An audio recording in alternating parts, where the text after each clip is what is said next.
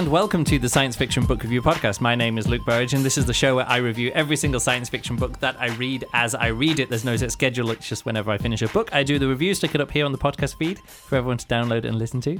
Joining me today is Juliana. Say hello, Juliana. Hello, everyone. And uh, Juliana uh, just sort of groaned at me when we said Science Fiction Book Review Podcast time. Not Yes. groan. No, what, what we're trying to say is it's just. so difficult to describe. yeah, Before the pandemic, yeah. the podcast was a fun, like, oh, we do that from time to time, and I Yeah. join you. Put it this way it was one of many things Yes. that we could do together. Exactly. Uh, and now it feels like one of the only things that we can do together, despite spending all our time together Yes. doing Go- other things. And the other thing is going out for bike rides or, walks. Or go for a walk. Or going out and That's it. I saw this tweet yesterday which was sort of like things I'm looking forward to in 2022 and it was like colon and then that was the end of the tweet. There was nothing Yeah, else nothing there. to look forward and to. it feels like that's the same thing so when it gets to the point where like oh we're just we're just literally our lives are you know getting on with you with work and me with Mm. other work and projects and things and then when we we get together we're just sort of like oh we'll watch a movie we just sit down and like we're just in like oh right we've watched one movie per night for the last what six nights in Yeah. a row or something like that Yeah. just kind of what we've fallen into now, which is fine. It's good. Yeah. I've enjoyed watching Spider Man 1.1, Spider Man 1.2, and Spider Man 1.3. Yeah. Um, I mean, it's nothing wrong with it. And No. it's, I really struggle when people are asking me how you're doing. yeah. because all I can say is for the circumstances I'm doing okay Yeah. because considering everything and also every other person who struggles more Yeah. I am doing okay Yeah. but We're doing very average. but that's it's still not good yeah. I'm not good No. because my my life has been reduced down to to work yeah. to paperwork. If I don't do paperwork uh, and organization at work, I do paperwork and organization Yeah. at home for me, for other people.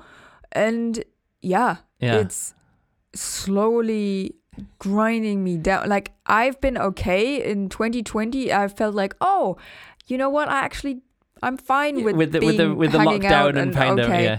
But by now, Yeah. I'm really struggling. but Everyone is. But the thing is, when we actually do the science fiction bo- podcast, uh, when we actually talk about books and things like this, it's actually fun. It's no, it's not a problem. But it, you yes. ca- it's kind of you're in the position where you're kind of resenting that this is the like one of the one like creative projects that you can actually work on or whatever. It's uh, it's Yes. interesting. and it it does it, I don't know. It's difficult to explain what it makes me feel, but every time you we say, "Oh yeah, let's sit down and record the podcast," Yeah, it's uh it's a bit of a It's- sigh. it's a bit of a sigh. But you know what? We're actually making other people's lives better. Oh yes, I, do, I think we do. I think I people hope we enjoy. do. Hope people enjoy us talking about science fiction. That, uh, but yeah, we can kind of. I don't want to get stuck in a rut, and I realize that I we could be doing three of these a week at the moment Oh, for the amount that we can that of time that we can sit and read, and you know, and you can do a book, and I can do a book, and I've actually had to like take a take a step back. I think it was because I started. I, I cleared out loads of podcasts that I was Yeah. listening to, mm. and so now I'm listening to. I- I used to just have like podcasts. Like I always, I would have unlimited amount of podcasts. So I would always have podcasts to listen to if I wanted to. Yeah. And then the ones that I didn't get round to, I would delete. You Yeah. know, and now it's the other way around. Now I generally don't have podcasts to listen to, um, and Listen the- to all of them that come and, in. and all of them that come in, I do listen to. Although not all of them. You know, sometimes they'll be so about like you know an interview with someone who I just don't care about, and I'll be like, well, that's, Well, I'm not yeah. going to listen to that. And also the the latest um, talking about Spider Man, the latest um, uh, incomparable podcast Mm. is about you know so, sometimes I'll uh, the last week they were like, hey, let's talk about the Wheel of Time uh, Right. TV show. that we then watched the yeah, first. because I, I heard them. They were like, oh, before pre spoiler stuff, let's talk. You know, let's talk about this. Is it worth watching? And Mm. you know, one of the people actually writes for uh, has a Wheel of Time podcast Oh, or something okay. like that. Yeah. like seriously into the book. And but like most of the people had never read the books and were just like addressing it as a TV show. I never heard um, of this before. The Wheel of Time. Mm. No, I, I once uh, I, I once started listening to it as as, uh, as the audiobook. You know, Yeah. it was part of the uh, the the Geek Nights book club was one of their picks, Okay. and I was like, oh okay, I'll, I'll get Who- on with who's that. the author and what's the book? uh, Robert Jordan, and it was a it was a Wheel of Time is a is a uh, a series which uh, is a one of those big chunky fantasy series, Okay. which took so long to write that he died before it was finished, and Brandon Sanderson Oh. had to come in and do it. Anyway, this that's Oh. what this is about. I'm just saying that, like, and then we like because of that, I, I didn't listen to the whole episode Yeah. of that Incomparable, but I did then. Uh, I listened up to spoiler horn when they blew the spoiler horn. I pressed stop, went and watched the first episode of the TV show, and was like, well, n- I neither have to listen to the rest of that podcast nor watch the rest of that TV show. It wasn't bad. It's just not. It's just not my kind of thing. Yeah. You know. Um, so, and what was the other thing? Uh, oh yeah, and then this this uh, this week, the, the incomparable that they release on Saturdays normally is the is talking about Spider Man, and we've not seen the latest Spider Man movie, so we can't do that. Even though we are doing our own weird marathon where we're watching Spider Man movies, not in order, um, but in in tr- we're watching all of the Spider Man ones. So we did Spider Man from two thousand two, and then Spider Man, the Amazing Spider Man from two thousand and eight, was it or something like Yeah. that, and then also Spider Man Homecoming from two thousand sixteen, whenever Yes. that was. So And also, we're kind of having to watch them depending on. I mean, we do Availability, Have, yes, we do have a lot of apps for streaming. We Yeah. do also have subscriptions to stream Yeah. streaming services. Unfortunately, then no, no like, the only one that we'd have to pay for now is is the Spider Man two with to- the Tobey Maguire Spider Man two. So it's, yes, it's and that Spider Man makes two point me super annoyed. Well, well, we'll just pay for it. It's only like three ninety nine or something. I know we'll it's not it. about that. It's ha- we have to pay for it. It also is that some.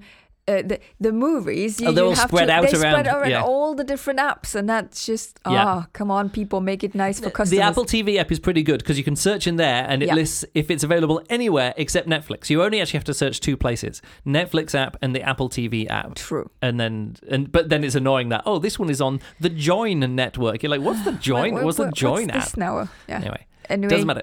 What all I wanted to say is that like um I've not just had to not have I just taken a, a break from listening to so many podcasts or like unsubscribed from lots of podcasts and been more selective in that way. Yeah. I'm also having to kind of be a bit more selective in the in the books that I read. Otherwise, I'm just going to blast through too many books. Yeah. and then it feels like then an obligation to to read to then do a review of every single book or because whatever. it's So- literally in the title it's Yeah. in the in the I review intro. every single science fiction book that I read. I mean, I could easily just read like books that I've read before, and I'm quite enjoying uh, reading a novella, and that because that's quite interesting. I'm like, oh, it's a novella by Mm. it's a, called um, Runtime by S.V. S.B. S.B. Divya. Divya, uh, who I rev- we reviewed on the last episode, and I was like, oh, I can just read that, and because it's a novella, I'm like, oh, and I don't actually have to think about this or try and you know r- to think about discussing it for the Yeah. for the podcast. However, another podcast. th- Let's get on to today's episode okay um, how is it going with uh, with Hellspark? Yeah getting through it Good. i'm like 60% into it now Yeah, which is way further than I finished reading. So this is a book about a hyper competent polyglot um, translator woman Mm-hmm. who helps is is you know is is helping people out and explaining language misunderstandings to each other. and uh, just generally helping out at a research um, trip Today we're going to not talk about that book. We're going to talk about uh, Babel 17 or Oh. Babel Babel 17 okay by Samuel R. Delany, which is about a hyper competent polyglot translator lady who is brought in, and she also spends time explaining cultural differences and language differences between two, two people. here we go Um, it's funny that want- Babel one- 17 is it, it feels like this book weighs heavy on science fiction in many ways. Like it's it's uh, either influential or it's dealing with themes which have been talked about many other times. But Yes. carry on. i just want like one What? thing that immediately just jumped into my head just reading it Yeah. Is this where the babel fish comes from in uh, Hitchhiker's Guide to the Galaxy? Well, no, it's it's the same. It's the same root um, in the Bible. The Tower of Babel or the Tower of Babel Yeah, um, is where all the languages of the world comes from. right. What happens is humans were being too hubristic. They decided what? hubristic. Too much hubris. They were like me and play gods, Oh, right. and they're like, Mm. we want to build, we want to get to heaven. Oh, the way that we're going to get to heaven is we're going to build a tower, tower, that's yeah. tall enough Yeah. to get all the way up to heaven. And Yeah. once we reach it, we'll be equal with God or something like that. I don't Yeah. know. I don't know how they do. And God was like, "Well, we can't have humanity working together all the time. We're going to sow strife, and um, and we're going to make each worker have their own tongue." Ah, Okay. and they say luck ev- with that. everyone has their own language and then they're like oh we can't do it and and that's how the persians speak persian and that's how the assyrians speak syrian and that's how Mm. the you know egyptians speak I was going to say Egyptian, but Coptic. I don't even know what they are. Yes. Whatever the languages that they were wanting to speak in all these different places. It's it's a myth Mm. that is why lots of people speak different languages. Okay. Makes sense then to call a device that translates stuff into Yeah. your ear Yeah, a babblefish. a babelfish, a babelfish, babel, In- Uh. Babel, Babel Babel. 17. Uh, Right. It's got a hyphen in the name, Babel hyphen 17, like Slaughterhouse 5, Slaughterhouse hyphen 5. You know, Okay. there's not a not a space there, Babel 17. So, um, the the book is actually. Let me go over to my notes because I probably had a way that I wanted to talk about this in my notes. Uh, um, so yeah, it's actually uh, what happens at the start of the book. We've got uh, Rydra Rydra Wong is someone who is so good at language she's almost telepathic. In fact, she is telepathic, but not quite telepathic. She can she can she knows just by the language that people use exactly what they're thinking and how they use the language reveals exactly what they're thinking and she Okay. uses her amazing polyglot language skills to not only be able to read people's minds to be able to go oh that person's exactly flirting with me and has fallen in love with me and that person is doing talking with that person. You know she can read people easily just by you know uh, the, all the words that they That use must be exactly so the words, exhausting. the language yeah.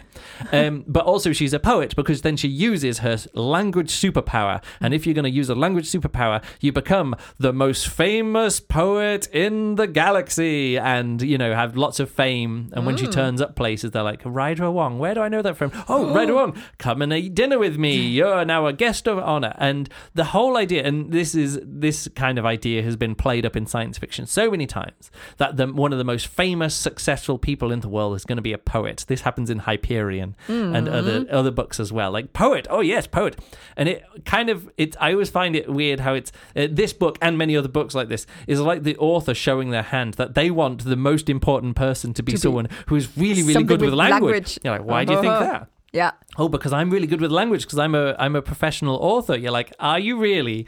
And it just so happened which is totally fine. Like i literally wrote a science fiction book where there's a juggler as a main character. Like Yeah, it's it's uh, like why and- would you not? what what what do i know from in the inside of being a juggler? How would i make that interesting to for that to be somebody's um superhero power not superhero whatever the science fictional superpower? Yeah. like the mind of a juggler has a, a unique ability and we're going to leverage that into making them really cool at fighting something something What, what, what, whatever. uh, Yeah. strategy. Uh, you know, the same kind of thing with like, oh, this person who worked as a this, and and it like the closer those things that people work at, like Alastair Reynolds worked for the European Space Agency in astronomy, something something, Mm-hmm. and you're like, and that could then get put into his books, you know. Of course. Um, but because, again, because I think if you're a writer, you you you feel very comfortable Yeah, writing from writing about the, the writing. position where you are, and then that's obviously then the the the place where you're more yeah, the expert in. You have the same thing with like Ready Player One. Oh, just so happens being re- a real nerd about uh, a 1980s pop culture is the thing that makes you popular with the ladies and something something save the world something something. Anyway,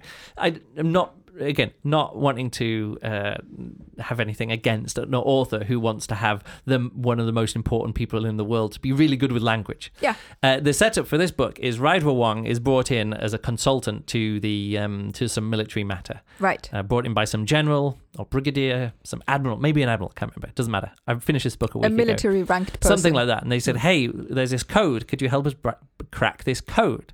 And she's like, yes, I'll help you crack the code. Goes away for a bit, comes back, says, like, I've worked out this isn't actually a code. This is a language, you know. Okay. So, and the difference between a code and a language is that a code is something that you you have some language like you have something written or Yes. spoken and you translate that or encode it into something you encode it. you yeah. encode it Yeah. and then to to read it again read it back out again you decode it yes. and then it's it, it's It's, the same yeah. language again. yeah, so that's what like a, a codec is. It's a coding, decoding format. format. Right. In the same way that a modem is a modulator, demodulator, M O modulator, D uh, DEM, yeah, D is is the demodulate. Oh, yes, it's the same thing. Yeah, Yeah. modem. You know, uh, so that's what the difference is. Like this can be encoded and then decoded for human consumption, and Right. she says this can't be decoded into English or into whatever other language. It, it all of the meaning only can ha-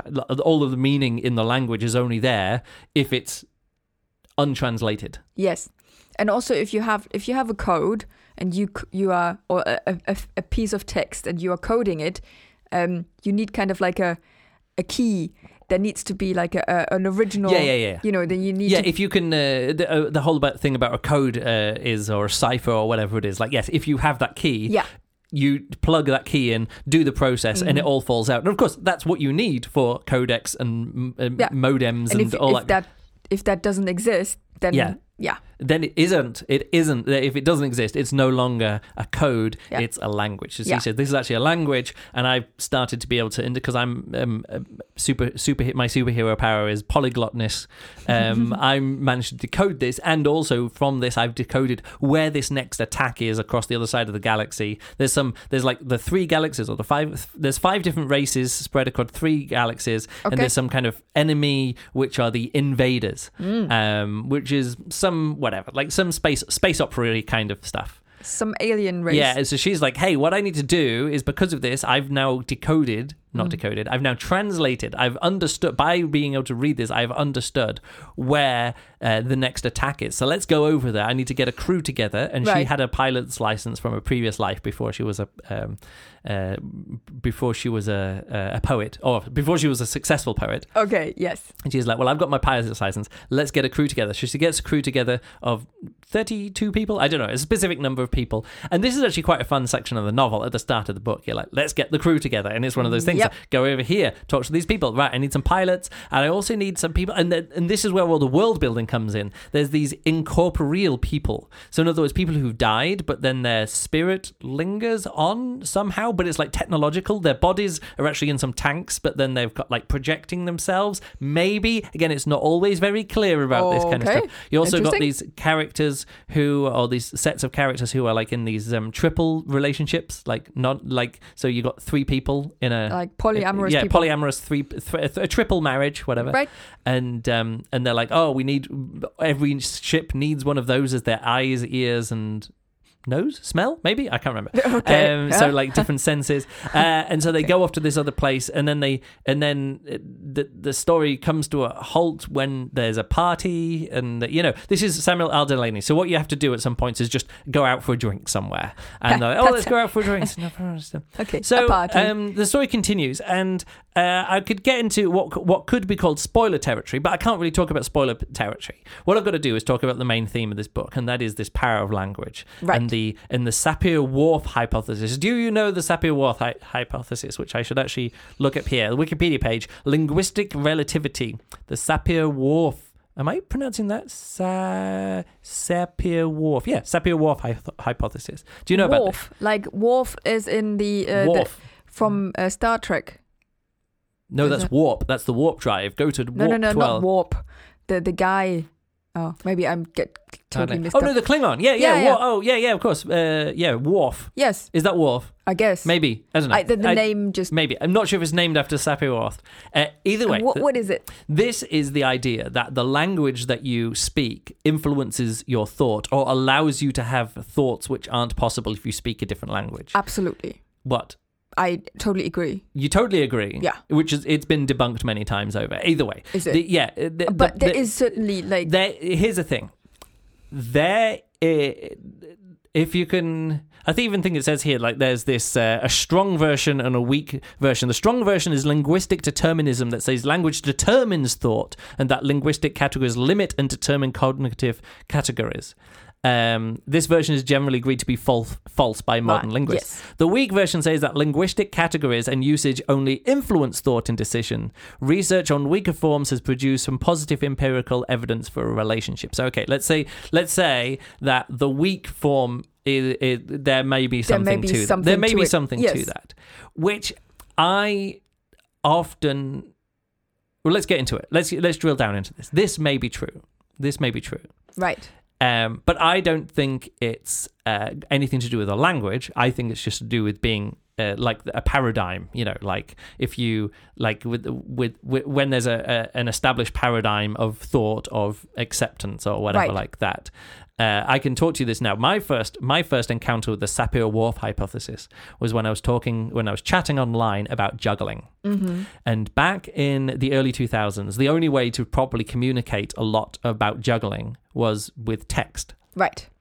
And writing out long parts of text, like long descriptions of text. Like before Yeah. that, before the the internet, description it was- of actions. yeah, it was it was books. Like I learned juggling from somebody, you know, from a little juggling course, which Hmm. is I I'm now teaching or have been teaching a juggling course for the last twelve weeks. I've taught a twelve week juggling course here in Wildau at the local Mm-hmm. university, and it's really interesting going all the way back and being like, all right, three balls, let's go, you know, two Yep. balls, let's go Yep. one ball.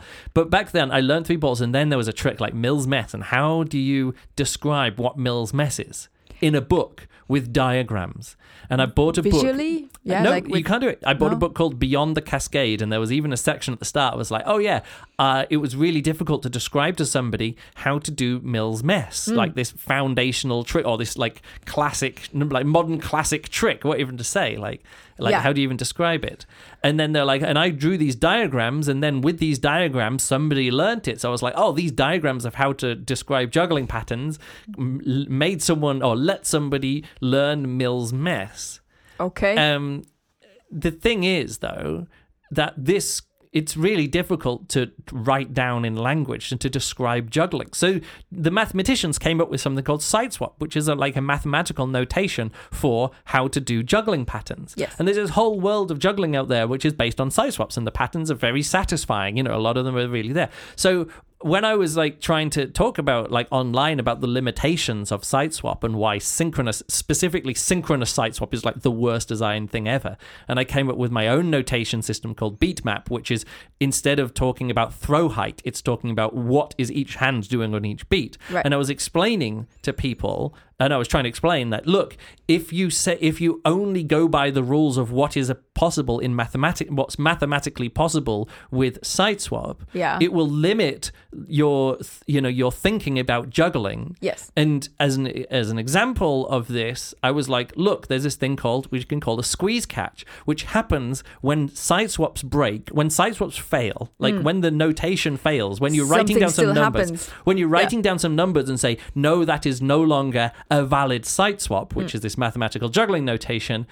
It, it isn't broken in beatmap. Beatmap, you can just write that down and go, okay, what when this other one is an quote unquote air quotes scare quotes invalid site swap Hmm. what is actually happening there Mm-hmm. and i say what is actually happening there is a squeeze catch and i demonstrated that and Lurch showed lots of patterns and but now 20 years later a squeeze catch is a normal piece of part terminology Of ca- part of the the Yeah. catalog. is, is a normal part. Beatmap isn't though. You No, know, no. Beatmap is something that existed, but it was it was and, but and people said, "Ah, you're just you know the Sapir-Whorf hypothesis has been di- disproved, or you're trying to use the Sapir-Whorf hypothesis to say that Beatmap is superior to site swap or Hmm. something." All of this to say is that it isn't. It's just a paradigm. You know, it's like what what is like you know, it's more of like a like the the what is it the the paradigm shift. If you know this from the the book, the what is it the the revolutions of scientific thinking. The idea being that there's some way to explain all observed phenomena in a in a certain way. Right. The classic being you know like Newtonian gravity. Yes, you know yeah, yeah, yeah. Newtonian physics, and you're like, oh, that explains everything Mm, except the orbit of Mercury and the speed of light and all these other kind of stuff. And then Einstein are like, how about relativity, general, special, whichever one it is, and and people are going, oh, this is explains it. And now, of course, even to this day, you're getting you still get loads of news articles which are saying, oh, uh, Newton's theory of relativity has been of general relativity has been proved correct again, and you're like, oh, okay, cool. So yes, we are We living in the a but then path. but there's some things that it- it doesn't explain, like really close to a, a black hole Mm-hmm. or very like quantum stuff. You know, you get into so that's the whole point of this is that for me, the more important thing is the culture that people grow up in. yes, It's not about the language because site swap isn't based on language and general relativity isn't based on language it's based on maths and just like what is expected from physics at the time what is expected from juggling at the time Yeah. it turns out when it was too difficult to share juggling visually in other words b- via video Mm-hmm. everybody was resorting to writing out descriptions of tricks writing about juggling Yeah. and a mathematical notation which was a very easy way of communicating throw height so now if i say to a juggler do a 3 and I said that to a group of 20 jugglers who all knew about, if I say do a three, Mm. they would all do pretty much exactly the same thing. And if I said do an eight, they would all do exactly the same thing. It's very handy. It's a very easy It's shortcut. established.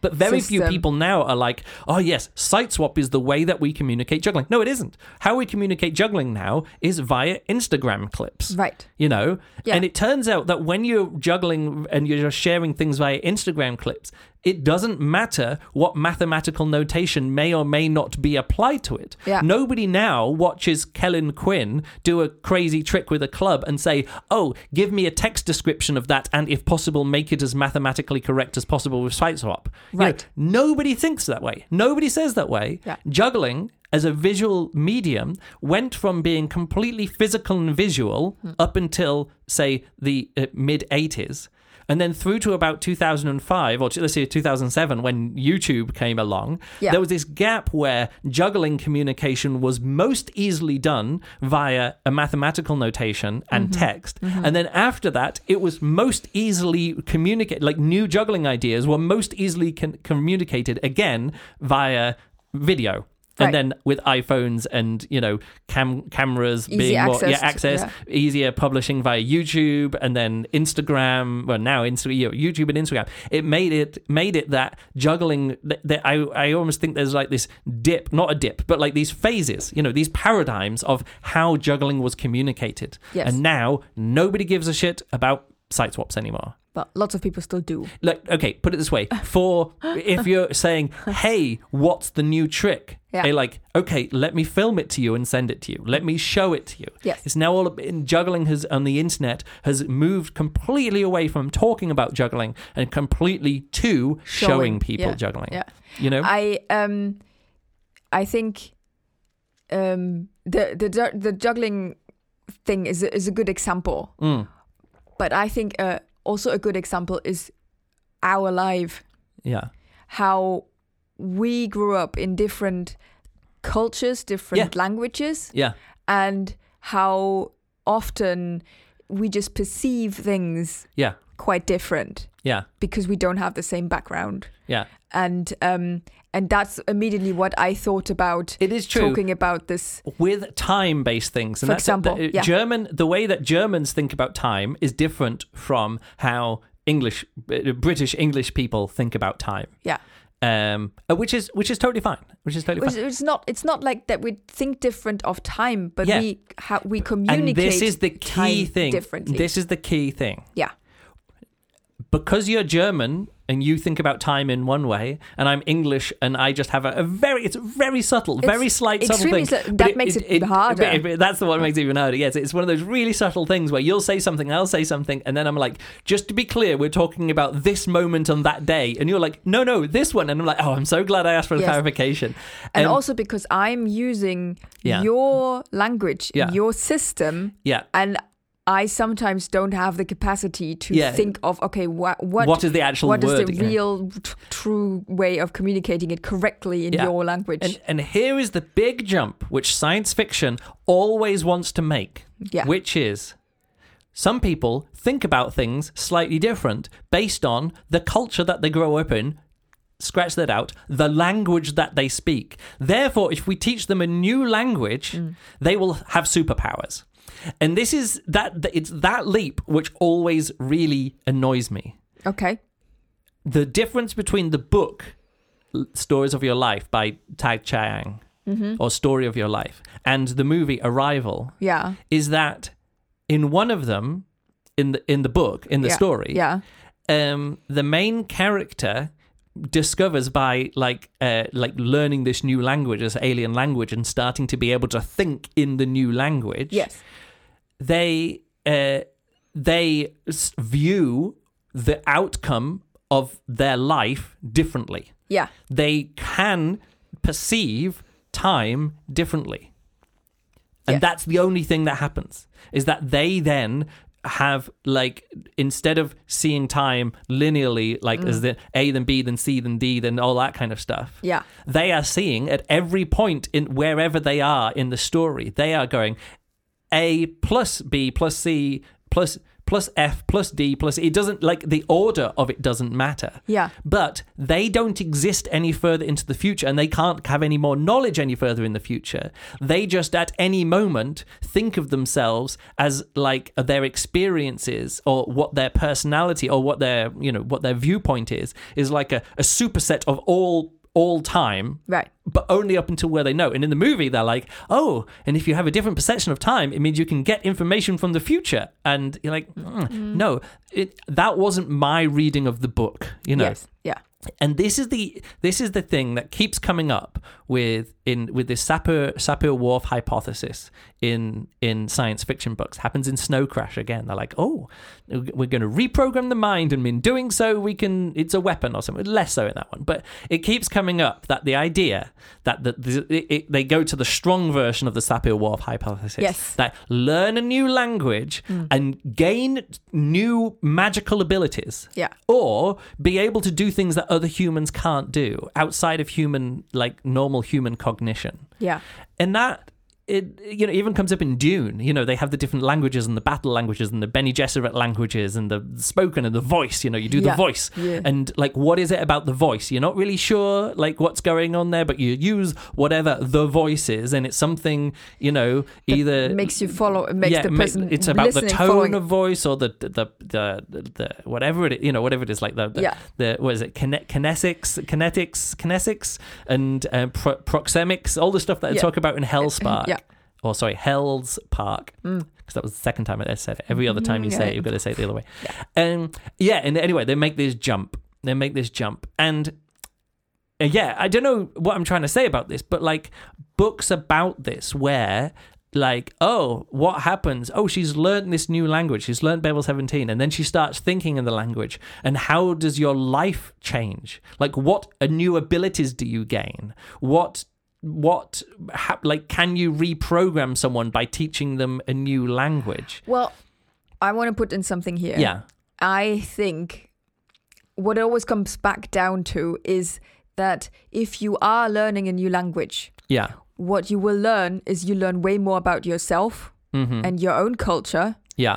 than you actually can learn in Yeah. the new language. There are restrictions because uh, depending on the time that you start learning it, you Yeah. won't learn everything. You won't be able to perceive everything in that language. Yeah.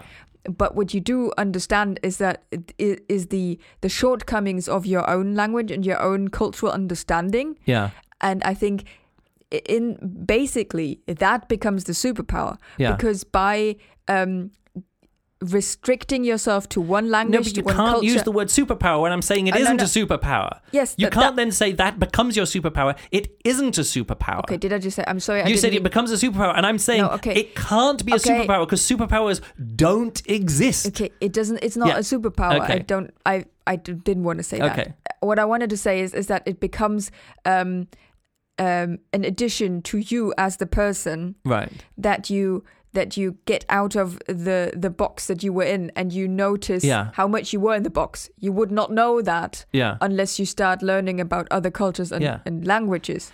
But that's but that's it. Yeah. There's a section in the book where it's where it talks through all of the tenses in in Finnish, Yes. and there's like 16. is it tenses? Am I even using the same word or something like that? Finnish is a No, not tenses. What is it? Um, Finnish tenses.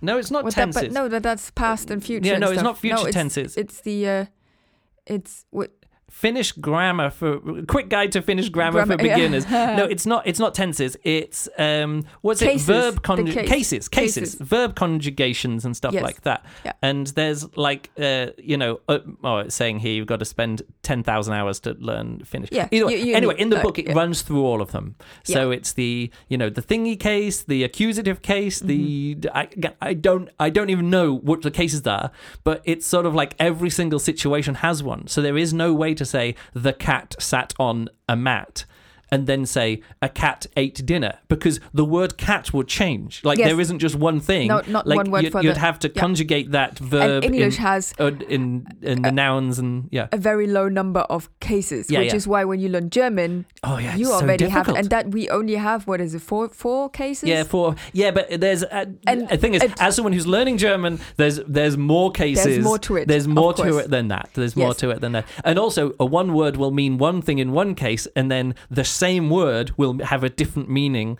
in a different case for a different situation. Yes. Like, which is again, no, you just gotta you gotta learn it for whatever. Here's the thing, um, if if, if you know how to speak Finnish.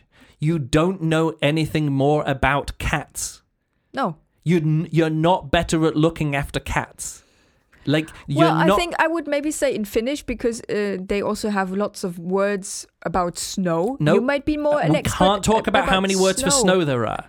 That again, that is purely, utterly cultural and specific where you were brought up. It doesn't matter how many words there are for snow if you live in the desert. It's no problem. It's, li- it's literally no, what no. they talk about in Dune. Like in the book Dune, there are no words for snow and there's 40 words for different kinds of sand that you can Yes. walk across or whatever. And so, like in a situation, Yeah. because of your specific knowledge of then No. this, No.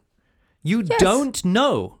You don't know. If you know the words for 40 different kinds of sand, you it doesn't mean that you know how to walk across the sand. yes, but then yes, it does. No, you don't. You have to learn how to walk across the sand 40 different ways. If there's 40 different words for sand and each one talks about how you walk across the sand, you have to know ha- you have to be taught all 40 of those ways to walk across the sand. And then you know what those words mean you know what they actually mean. You knowing the language doesn't teach you how to walk across the sand. It just doesn't. Okay, there is no it, that's not what language is. Language is you the language is only relevant like if there's a difference in the language it is only relative You to the the culture context. and the uh, context and the upbringing and everything that comes along with it the language itself isn't isn't the thoughts the Right. language itself isn't the knowledge the language itself isn't the superpower that's that's literally what I'm trying to say about all of this. Okay. Learning a language. Here's the thing. Okay, let's go back to the real world here again. They talk about oh, in Turkish there's no gendered pronouns. yes, Guess what there is in Turkey? Massive sexism, massive amounts of uh, you know like people are still men and women. Like there it's not like oh we have no gendered pronouns. Yeah. therefore everybody is equal. Now there are books where this is where this is can be done. You know there are it, there is science fiction about this kind of thing. You know even yeah. we're talking about before about uh you know the the gen, the the single gendered pronouns in ancillary justice or ancillary Yeah. sword that that kind of stuff. There is interesting science fiction to be had about that but the world that there's put there there are still male characters and female characters that we as readers are that information of actually what their gender identity is or if they even have a gender identity is hidden from us is an interesting writing experience and an interesting reading experience and an interesting everything experience. It's very it can become very good literature. It can become very good science fiction. It become it can become very good political advocacy. It can become very good you know representation. It can be everything like that it doesn't mean that there's no that there's no sexism and no genders. Yes. That it, language isn't determining reality. yes. Okay, now I get what you mean. You see what I mean? Yes. Okay, so yes, language can only ever exist in the culture and in Yeah. the context. Yeah. And this is why I think Latin is such a difficult thing to study Yeah. because we Tell me more. don't know how to pronounce it, first of all. Yes. Um, and and so all these um, I mean we we, We, do know how to all the all the Pope the Pope speaks Latin. All the all the Vatican stuff's done in Latin.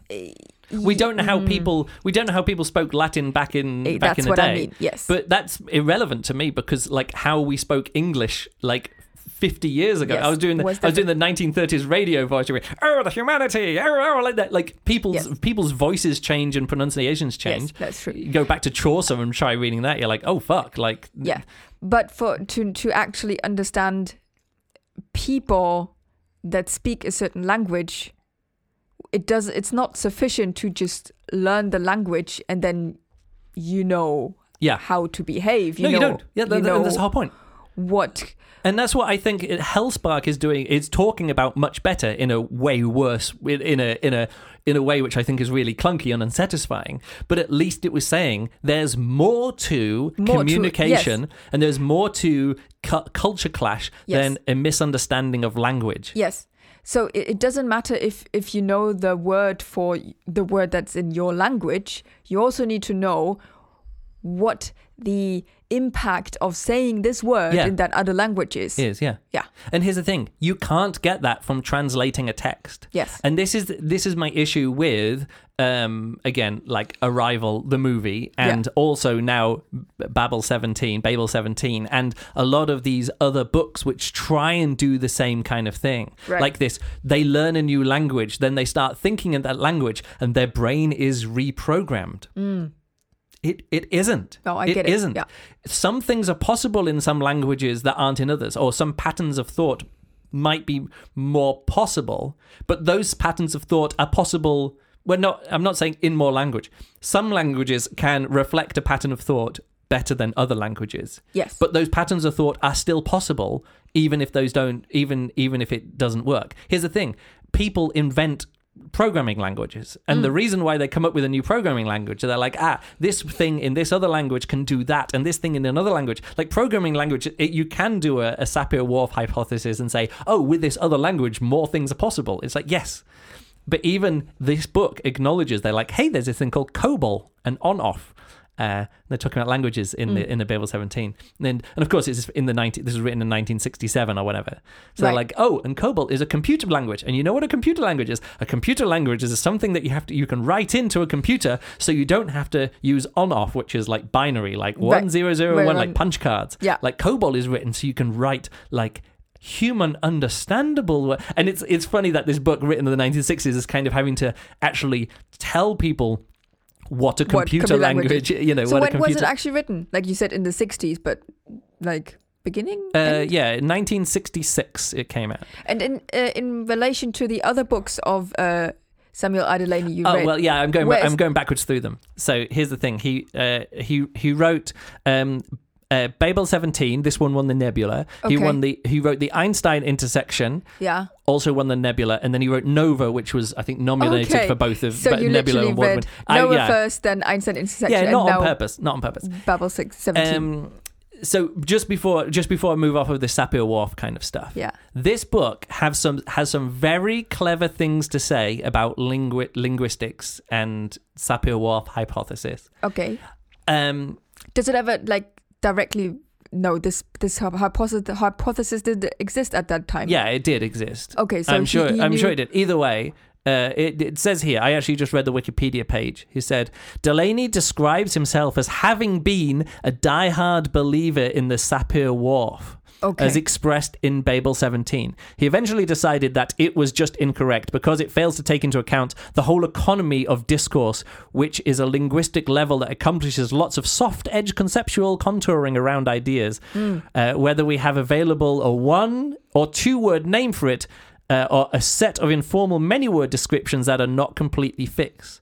Uh, in other words, he was say, he's saying the same kind of thing that I was talking about juggling. It doesn't matter that we have a word which, if I say to lots of jugglers, they all do the same thing. Right. Do a three, and every jug- all jugglers do the same thing.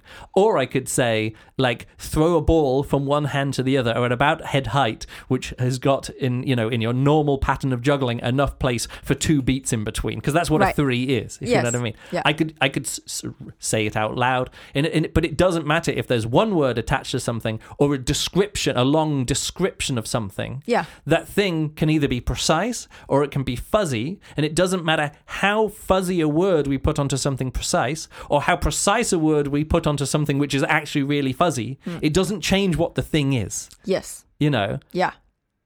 philo- philosophically scientifically, methodological, methodologically, or anything like that. You know. Yes. I mean, Um, this is literally how I do learn languages. Yeah, and here's the thing science fiction creates a world which is then very easy to say everything is precise, everything is exact.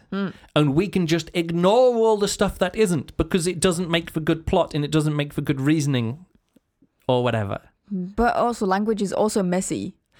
Language is messy unless you live in a science fiction world where someone can just magically polyglot their way out of a situation. Yeah. You know, Yeah. if they can just magically know enough about a language to start thinking in that language. Again, there's some really clever stuff in this book, but the story itself kept falling flat for me because it's a writer who wants to use writing and words to tell a story and they want their main character to be a hero because of writing. Hmm. It doesn't make an if um, it didn't make for me an interesting enough story or an interesting enough idea or an interesting enough like just concept or plot or anything like that to pull me all the way through the novel Okay. because it kept on being interrupted. Right, literally at the end of the book, they're like, "Oh, these two characters that would come back from the beginning of the book, you don't know about, don't care about. They've got to do something important, but on the way to doing something important, they're going to go to a club and they're going to have some drinks together and they're going to watch a show." And I'm like, "Fuck, we've done this. How many times in these N- Delany novels are we going to do this?" parties is uh, was important. very important to Delany. He likes talking. He likes having characters going and having parties, which is fine. But this is like in the last chapter or the last sec- second to last chapter in the book, and it's going towards the climax. And there's just a break where two characters just go and have a drink together yes, for a while. But and I'm I'm making an important point here. Yesterday we watched a documentary on Netflix. Yes, 14 Peaks. fourteen peaks. Yeah, And the last I don't know, that was part of the last 10 minutes or so. Yeah. Like or half maybe maybe 15 minutes. Um when they they came to the camp of uh K2 yeah, and they found a whole bunch of mountaineers who were Yeah. very depressed and said no this can't be done this Yeah. year and what the person did what Was did have a they party. do was have a party yeah. And they we also climbed about three mountains while hungover. yes And here's the thing. Here's the thing. We that was important for the story that at that moment, for storytelling purposes, they had to show that when they were there, that they arrived at K2, exactly as I said, everyone's spirits were really down. Yeah. And actually what people needed was their spirits lifted and motivation, and then we have a party. Yes. It wasn't like we've just got through an hour and 20 minutes of this th- uh, of this um uh, thing, you know, this whatever, this this documentary. Yeah. Now we're going to leave the mountain. We're not going to even talk. We're not even going to be with our mountaineers all this time. Two other characters who have been incidentally mentioned in the story so far, we're going to go to a different city with them and we're going to spend 20 minutes seeing them going out for some drinks and having a conversation. okay Okay, that's the difference. In the movie, it's in the it's in the service of storytelling and character building that it talked about these guys going down to Kathmandu and, and partying for too late, getting up hungover, and then climbing one of the 14 highest mountains in the world. That insane. tells me everything I need to know about this group of climbers Yeah. and what they need to do. Yeah. They're risking their lives 14 times in six months to climb, or whatever what it, whatever they were going Yeah. for, like that. It shows me their character. Yeah. And I even mentioned to you before, it felt like, you know, Lewis Hamilton r- driving at the highest level and then going off to fashion shows and people are going, hmm, you can't be the highest, you know, the highest paid driver in the world and all that really successful. And then, like, you're wasting your time and it's being distracting going to fashion shows. But it turns out for Lewis Hamilton, his mindset, he needed that break from the tension of putting Yeah. his life on the line. That is not what we get for this. It's like, like remember these two characters from the like the opening chapter of this book? No, well, tough. They they were mentioned all the way back then. One of them only spent one afternoon with someone, and the other one is the psychologist of the. Actually, one of the guys is more important. But either way, like these people now, they're going to talk about their plans for the evening, and then they're going to go through their plans for the evening. They're waiting for a flight somewhere or whatever, and while they're waiting for the flight, let's spend twenty minutes of this audiobook of them just going and having a conversation about this person. It's not good storytelling. It's not good. Hmm? Like, Okay. and it's not good in a way which is frustrating when the rest of the book can't keep up. That, like I said, you know that part at the start where they're like, "Hey, here's this, here's this language, decoded it, get the team together, and now we're off." Hmm. There's some in the first half of this book. There's some really good, interesting stuff. Three quarters of the way through the book, there's some interesting discussions about language, but Yeah. the the plot is not going very fast. And I understand what he's doing. He's reprogramming us as readers. You know, there's a lot of reprogramming, Ah. like literary, li- like in a literary way. He's using language in a way which is trying to, and this is the clever stuff, but it didn't work on me. But I could see what he was doing because I've just read two other novels by Books him. about- you know, Yeah, I yeah. can understand what he's doing. Yeah. In Nova, the third book, or, or the first book that I read, but the third The third book, in this yeah. kind of in this kind of series of books here, he is you know using writing to talk about writing. One of the main characters is a writer, Yeah. and the main character suddenly has long discussions about writing. Hmm. And the end of the book, the book ends with them going like, and then oh, it turns out all of this book that we've been reading up until now is the book that the author has been yeah. writing. And then he was like, and then he got to the end of the page and was going to. And then the book ends, and you're like, "Okay, Delany, very good. This book has all along. This book has been the book that this person has been writing Mm-hmm. something, something, whatever. You know, I like that. It, um, uh, Kim Stanley Robinson did exactly the same thing in The Wild Shore. You're like, as you get through the book, the the the end of the book is the the main character in the book writing about how he's struggling to end the book Yeah. there it works because there's an emotional payoff he realizes in the in the in the in the wild shore he realizes after all the actions finish and now we're going around don't know what to do. And then he kisses someone and it said in this kiss was a massive promise for the future and then the book ends like two pages later. You're like, ah, that's what he was doing. This young guy didn't know what he was doing in life. Have I peaked too early? All this adventure stuff that's happened so far in yeah, the book. yeah. Have I already peaked? Like, what's going to happen now? Who's going to, like, someone died, someone really important died, but since then, the, the book has been not progressing. But in that time, it's been revealed that the novel that you've just read is the book that I am now writing. Yeah. And then he kisses someone and was like, oh, that's interesting. Lot, there's a future here after all. I can end the book now. You know, there's a Yeah. clever thing that's happening there, which is also working on a story level And using language in language stuff. that. Yeah. Um, so that's very much talking about novels and storytelling in, in, in a modern way, in, in, as modern novelist.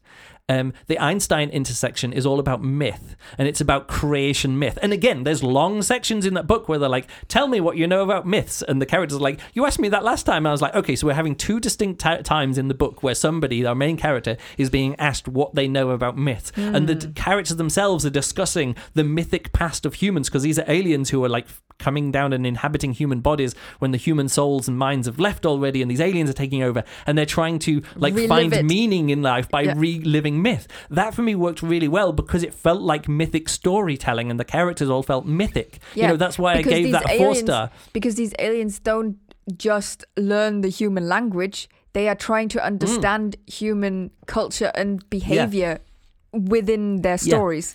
And this and uh, and what's the book we're talking about now? Babel 17 it's like right there in the name babel. It's about language. Hmm. so we've got these three books one about language one about myth and one about storytelling. Mm-hmm. um and one of them i got to the end and was like i want to read this again.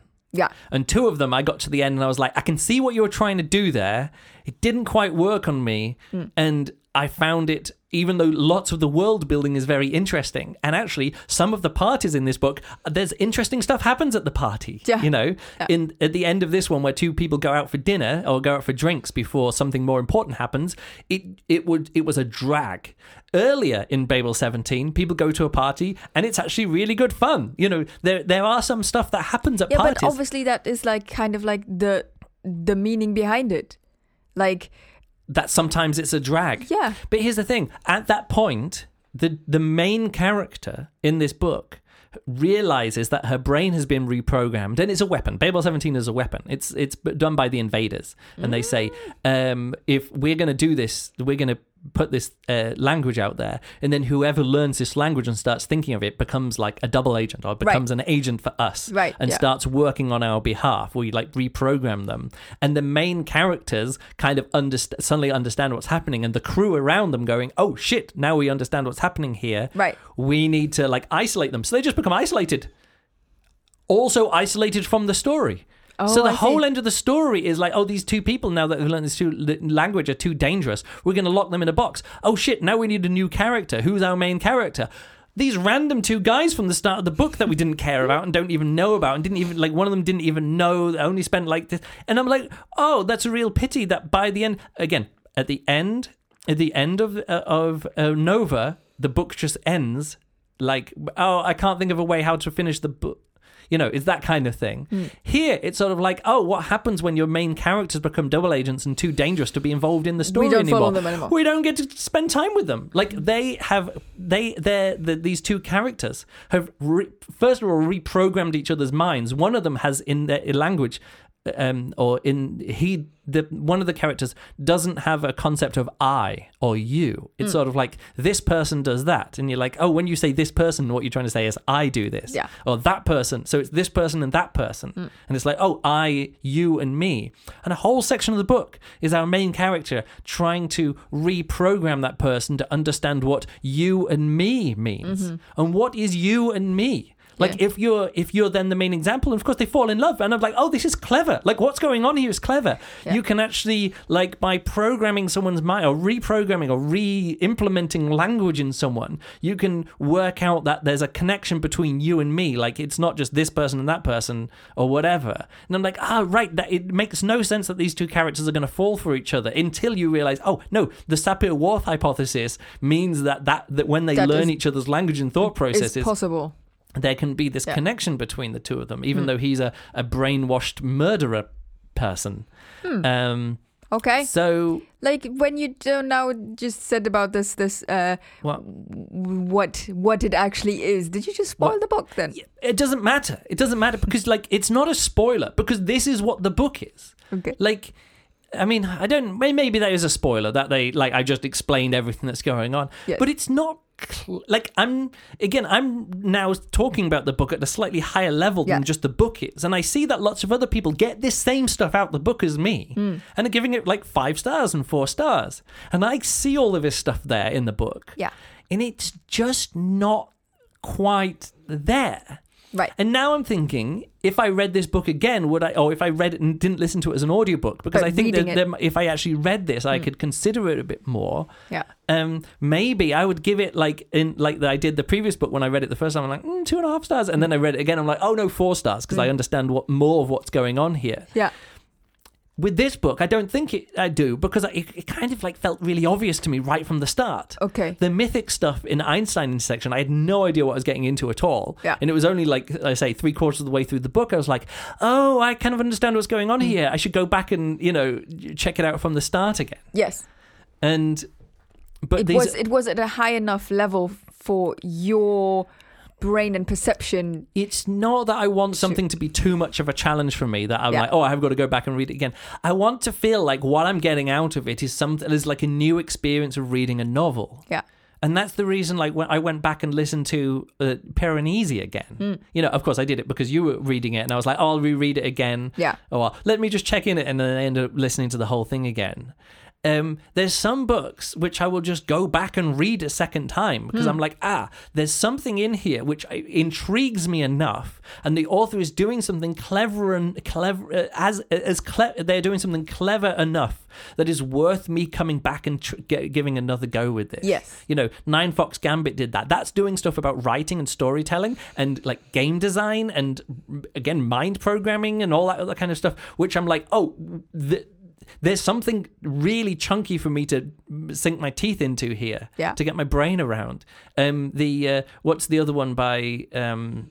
The, the the one that isn't Starship Troopers but is doing Starship I can't remember what it was called. Oh, uh, the Light Brigade. Light Brigade, The yeah. Light Brigade by H- Kameron Hurley was it? Yes. Again, that's a book where you get I got like three quarters of the way through and I'm like, oh right, Uh-huh, yeah, yeah. yeah, and yeah, it blows me away by the end. It's like, oh great, you were doing something here with storytelling and timey-wimey stuff, Yeah. which felt to me and even stories of your lives by ted chiang does the same kind of thing. You get to the end of that book and you're like oh mind blown you totally understand why they're like hey this could be a movie. Yeah. but to make it into a movie it dim- it diminished it so much for me because they're like oh you learn an alien language and then you can know things from the future. And i'm like that was never that's not in the book you know and it's frustrating. And that's what this feels to me like. You get all the way through you're like right i see what you're doing. I see what you're doing. Good. You're talking about how many um how many ways to uh, d- do something with a verb or whatever we're talking about in Finnish, and you're talking about this and that, and you're like, oh, this is really good. And at the end of it, it's sort of like, and because Turkish has no, um, and because Turkish has no uh, gendered pronouns, sexism doesn't exist anymore. And I'm like, no, that can't be the that can't be the outcome. Like Right. that that's what it feels like. Oh, we don't have a word for sexism. Like we don't have a word for sexism in our So language, so it, it doesn't, doesn't exist. Yeah. You're like, mm, I think. I Yeah. think there's probably still It's sexism con- in an- Turkish. yeah, it's in about Turkey, sorry. concepts. Yeah, It's not about words. yeah. Now there are some, grammar. th- There are some things that can like I I th- in this book which I'm giving a free pass. to. I like the idea that you learn someone's language and you fall in love with them. You know, there's other things in this book which is which are like hinted at or like the stuff around the edges Mm. about language works really well. Okay. and I like that. Yeah. But the thing that the main plot re- rests on and then dictates what the pacing is and the action is wasn't good enough for the other things in the book, which kind of let it down. okay. A long way to say we've we, we've talked about this book now 59, 59 minutes. Juliana just So- yawned. Sorry. Uh, so th- again, Um, uh, there is still a lot more in this book which I didn't talk about. Okay. like all that fun world building stuff Wait. about people being dead and still being a part of the crew. Lots of really fun world building stuff, but it's really let down. Like all that world building stuff is isn't it doesn't feel like it's being supported by this main thesis about Right. the about language. Yeah. Whereas all of the random stuff in um, in uh, in the Einstein intersection felt like it was supporting these ideas of these mythic characters. Okay. You know what I mean? Yeah, yeah, no, I, I get it. I get it. It's um So this was an in, uh, hopefully an interesting debate about language. but you finished the book.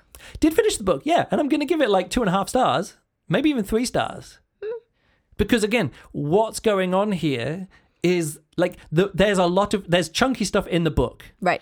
but it is super dated, being written in 1966. Yeah.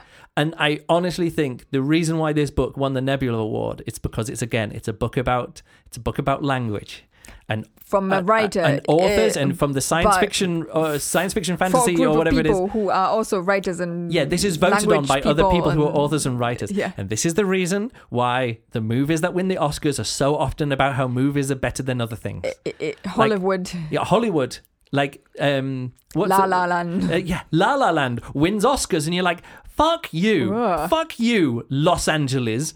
D- a- Another one, The Artist. You remember the silent film? One. Yes. It's sort of like, hey, this is a movie about movies, and it's about how movies are made, and this is great. And you're like, fuck you. The um the Birdman. It's sort of like, oh, a movie star goes to goes to um New York, and this movie person reinvents theater in such a great way that he is better at theater than all the other theaters because he comes from the movie world. And I'm like, fuck you. Uh, Argo, the the movie which is about the you know uh, it's it's about a, a, a hostage situation and there's people in a country and they're The- going to get them the out. movie crew. And and what they do is they get together a movie crew to talk about movie production. And the movie movie saves- production. the movie saves at the world. Literally at the end, they're like, "Oh, what are you doing here?" And this guy mimes like, "Oh, the story of Argo is this one, and it's this movie here, and it's this Roger Zelazny's Lord of Light thing, and we've got look here, and this and this person saves the day by describing movie making to someone, and that's what allows the people to go out. And I'm just Yeah. like, fuck you, Hollywood! Stop giving Best Picture ho- n- n- uh, awards to To mo- movies. to movies where movie makers just get to suck their own cocks for an hour and a half or Right. two hours probably these days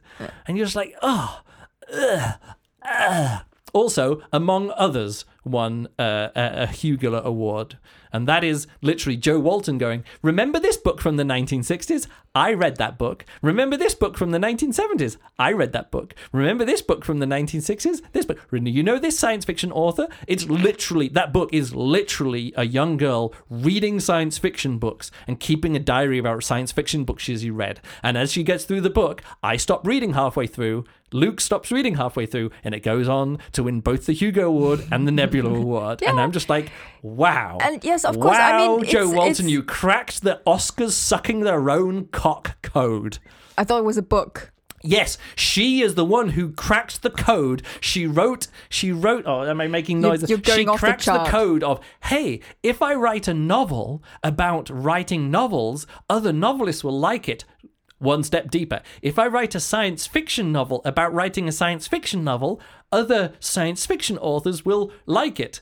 Next level down. If I write a science fiction novel where I literally name check all other science fiction authors, those people will probably read the book and maybe like it and maybe vote for me. And I'm like, I don't think wow. I don't think people write these books to get an No, award. but w- holy fuck, did she crack the code that time? It's also is is it's not the only win to win, win, way to win a Hugo or a Nebula award. Sometimes it's just your turn. Sometimes you can be the guest of honor at a At convention. No, and, no, I get- and, I mean, and we the have only talked- people who can vote for the wa- we award have are the talked people. about I know. the shortcomings of awards. no, it's it's not a. It's, again, I like as a juggler. I like other juggling shows. You know, again, I'm not de- denigrating this. I- Also, as an as someone who has written a lot and someone who reviews a lot.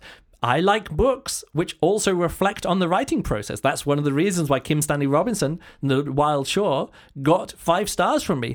And that's also another reason why in these books mm. I'd like the literary dick swinging. yeah. I like literary dick swinging. There has to be a story at the core. There has to Yeah. be a character at the core, Yeah. which Yeah, can you have bring to make me it, through You have that. to make the point through the story. No, because he's doing that. That's the thing. If and this is my, this was my main critique of Nova as well. If the literary dick swinging gets in the way of a story, if that overwhelms a yeah, good story, that's what I mean. The story itself has to transport all of the ideas. It just needs to be a strong enough story. Yes, that- With a strong enough yeah. story, I can take any amount of literary dick swinging, any amount of language babble dick swinging, any amount of mythic knowledge dick swinging. I stop it. I can. I'm just saying, it's what it feels like sometimes. Yeah. It like when the Oscars award themselves awards about awarding themselves. Yeah. It, it- it happens in the Tonys as well. It happens in the Tonys. Oh, yeah, it happens oh, in all look, these- The producers happens to win the Tonys. Who votes for the Tonys?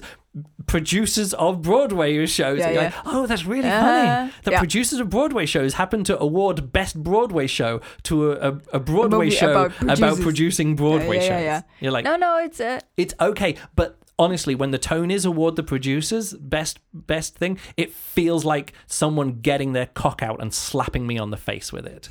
That's what it feels like, and saying "you suck my cock too," and I'm like, you know what? I'm not into it, you know. and I don't hold this against uh, uh, Delany uh, for writing this book and then it winning an, uh, a Nebula. But I also kind of understand why, why after writing these th- three books, he literally just started writing hardcore, hardcore ex- explicit sexual material and then wrote a massive fantasy story, which was just a big fuck you to everyone. Because if you're being rewarded too much for this, yeah. it's it, for me it feels insulting for other writers to award this stuff awards you know what i mean? Yeah. so again i don't want I, I i haven't read Dhalgren and i haven't read all of his books where he talks just you know goes into explicit detail about sex acts in in times square in the 1960s and 70s like he's written that kind of stuff. Mm. But i totally understand why. If you can win awards by what he did there too easy honestly too easy for him he's way better than the awards he got for this Yeah. He's way better. Samuel Delany is better at what he's doing than all the other science fiction writers who were giving him awards at that time. Right. I Not all it. of them, Yeah. but you know, How old was he when he wrote this book? he's he was like 20. He Yeah. was like 19, Yeah. 20 when he wrote this. Yeah, yeah. Genius. I mean, the book's genius. Yeah. But again, the dick swinging sometimes gets in the way of uh, of the story. And if you if you do like I said, if you do what he does plus have a good story and a good world That's building good or formula. everything like that, Yeah. five star book, no problem at all. Yeah. And that's what I say. That's what I get from these other books. Yeah. You know, when someone has an idea this this great, you know, like that moment in, in when we did the review of Ninefox Gambit, and you're or, and you or not when you when you were reading it, you're like, I don't understand what I'm. I'm like, no, this passage is literally the characters having a conversation about game design where they explain the whole novel Yeah. and what the author wants to put. it You know, that moment in the book makes me sit up, and if the rest of the story can support that and that can impact the story in all that way, five stars. Yeah. And in this book, I had some of those moments where I was like, hmm. The no- the novelist is explaining their novel to me by a ca- with a conversation between two Of people. A novel of a novelist exp- talking Yeah. to another person. yeah, or whatever like that. And that, that makes me sit up and notice. Yeah. But if it's just a scene, Yeah. if if that scene isn't based on character and doesn't move a plot and doesn't do all the things that I want from a novel, Hmm. like what what is a novel, it, it it falls down for me. Okay. You know what I mean? So you stay with two and a half or go up to three? I think for this book I'll give it three stars Okay. because I like the discussion of the Sapir-Whorf hypothesis. Yes. Even though, like Delany, He himself. he himself, after stepped- writing a few novels about it, Stepped away from it, yeah. stepped away from it. and was like, oh, actually, no, concepts are bigger than language. Right. You know. Yeah. Hopefully, people have enjoyed this discussion. I've certainly enjoyed this discussion. We've now done Good. another ten minutes. Yes. Uh, and, and now my Juliana's- belly is starting Oh, to make loud noises. Yeah. All right, I've got to go and certainly. cook, go and cook Juliana some lunch. Wow, that if that didn't pick up on the microphone, that was impressive. That was impressively loud. So I just want to say thank you to all of our listeners. Yes. Uh, I, let's get, head over to Goodreads and just have a look at this. This has actually got quite a. This has got three point seven seven. Uh, overall rating on Goodreads and 3.5 average rating among so this i- Okay, isn't it's like one a three three star book. Then no it isn't for some people it's a five star yeah, book but for you, for a lot you of people giving it three stars, Yeah. it fits. Mario the Lone Wolf Book Club uh, rated it four stars. Tamahomi rated it three stars. Um, Diva Diane rated it four stars. Yeah, so there's quite a lot of this. Ryan rated it three stars. Simple but convoluted, enjoyable nonetheless. Three point five stars. May say more at a later date. Ryan, you you didn't say you. Where was that? You wrote that in 2020. That's yeah. like two now years is old the time. when is the later date? now. I think we've I think we've grilled him for doing the Yeah, same yeah, thing. yeah. Dragged him for saying the same thing. Um, I often feel the same. Like if I go uh, to Goodreads after I finished a book, I um the immediate reaction would be, "Oh, um I have thoughts. I haven't quite collected them yet. I'm going to get back to it." And then of course you forget it. Yeah, I've got- That- I totally understand this. This is why I've got a list of movies that I still got to put into Letterboxd, which is the uh, or Letterboxd, uh, which is Your the movie- which is like the Goodreads. It's, Goodreads it's the movie Goodreads for movies, yeah. Yeah. And I and I've got I've got notes in a in a in a document of like things that I want to say about it, but I haven't just written up. It's Right. funny here. Andre rated it three stars. Recommends it for programmers, teachers. I only wish that Delany's talent for linguistics carried over to his talent for developing characters and plot. Right. Yeah. This plot, this book came up short when it came to story arc, but the conceptual elements were strong enough to make it very interesting. Yeah, I wish I'd have just read that out by Andre. Uh, he also gave it three stars, and I wish I'd have just. Uh, we, we could have shortened I this could have shortened podcast everything. by 40 Great talent for linguistics, uh, a bit disappointing in character and plot. Uh, Ellison rated it four stars. Yeah, there's there's lots of general lots of lots of uh, five stars, three stars, four. Not so many two star ratings, but I'm sure some other people would give would give it that. Yeah. So thank you very much. You can become our friends on Goodreads. You can check out the Goodreads uh, listener group. Uh, on Goodreads, or the SFBRP listener group on Goodreads, Yeah. there's a there's a thread called "Books I Would Like to See Reviewed." Somebody recently recommended "More Than Human" by Theodore Sturgeon. Okay. Thoughts on that? I started listening to that book last night as an audiobook. Um, so, okay. uh, My it. mum is just calling. All right. me. Thanks a lot for listening, and we'll catch you next time. Goodbye. You answer the phone.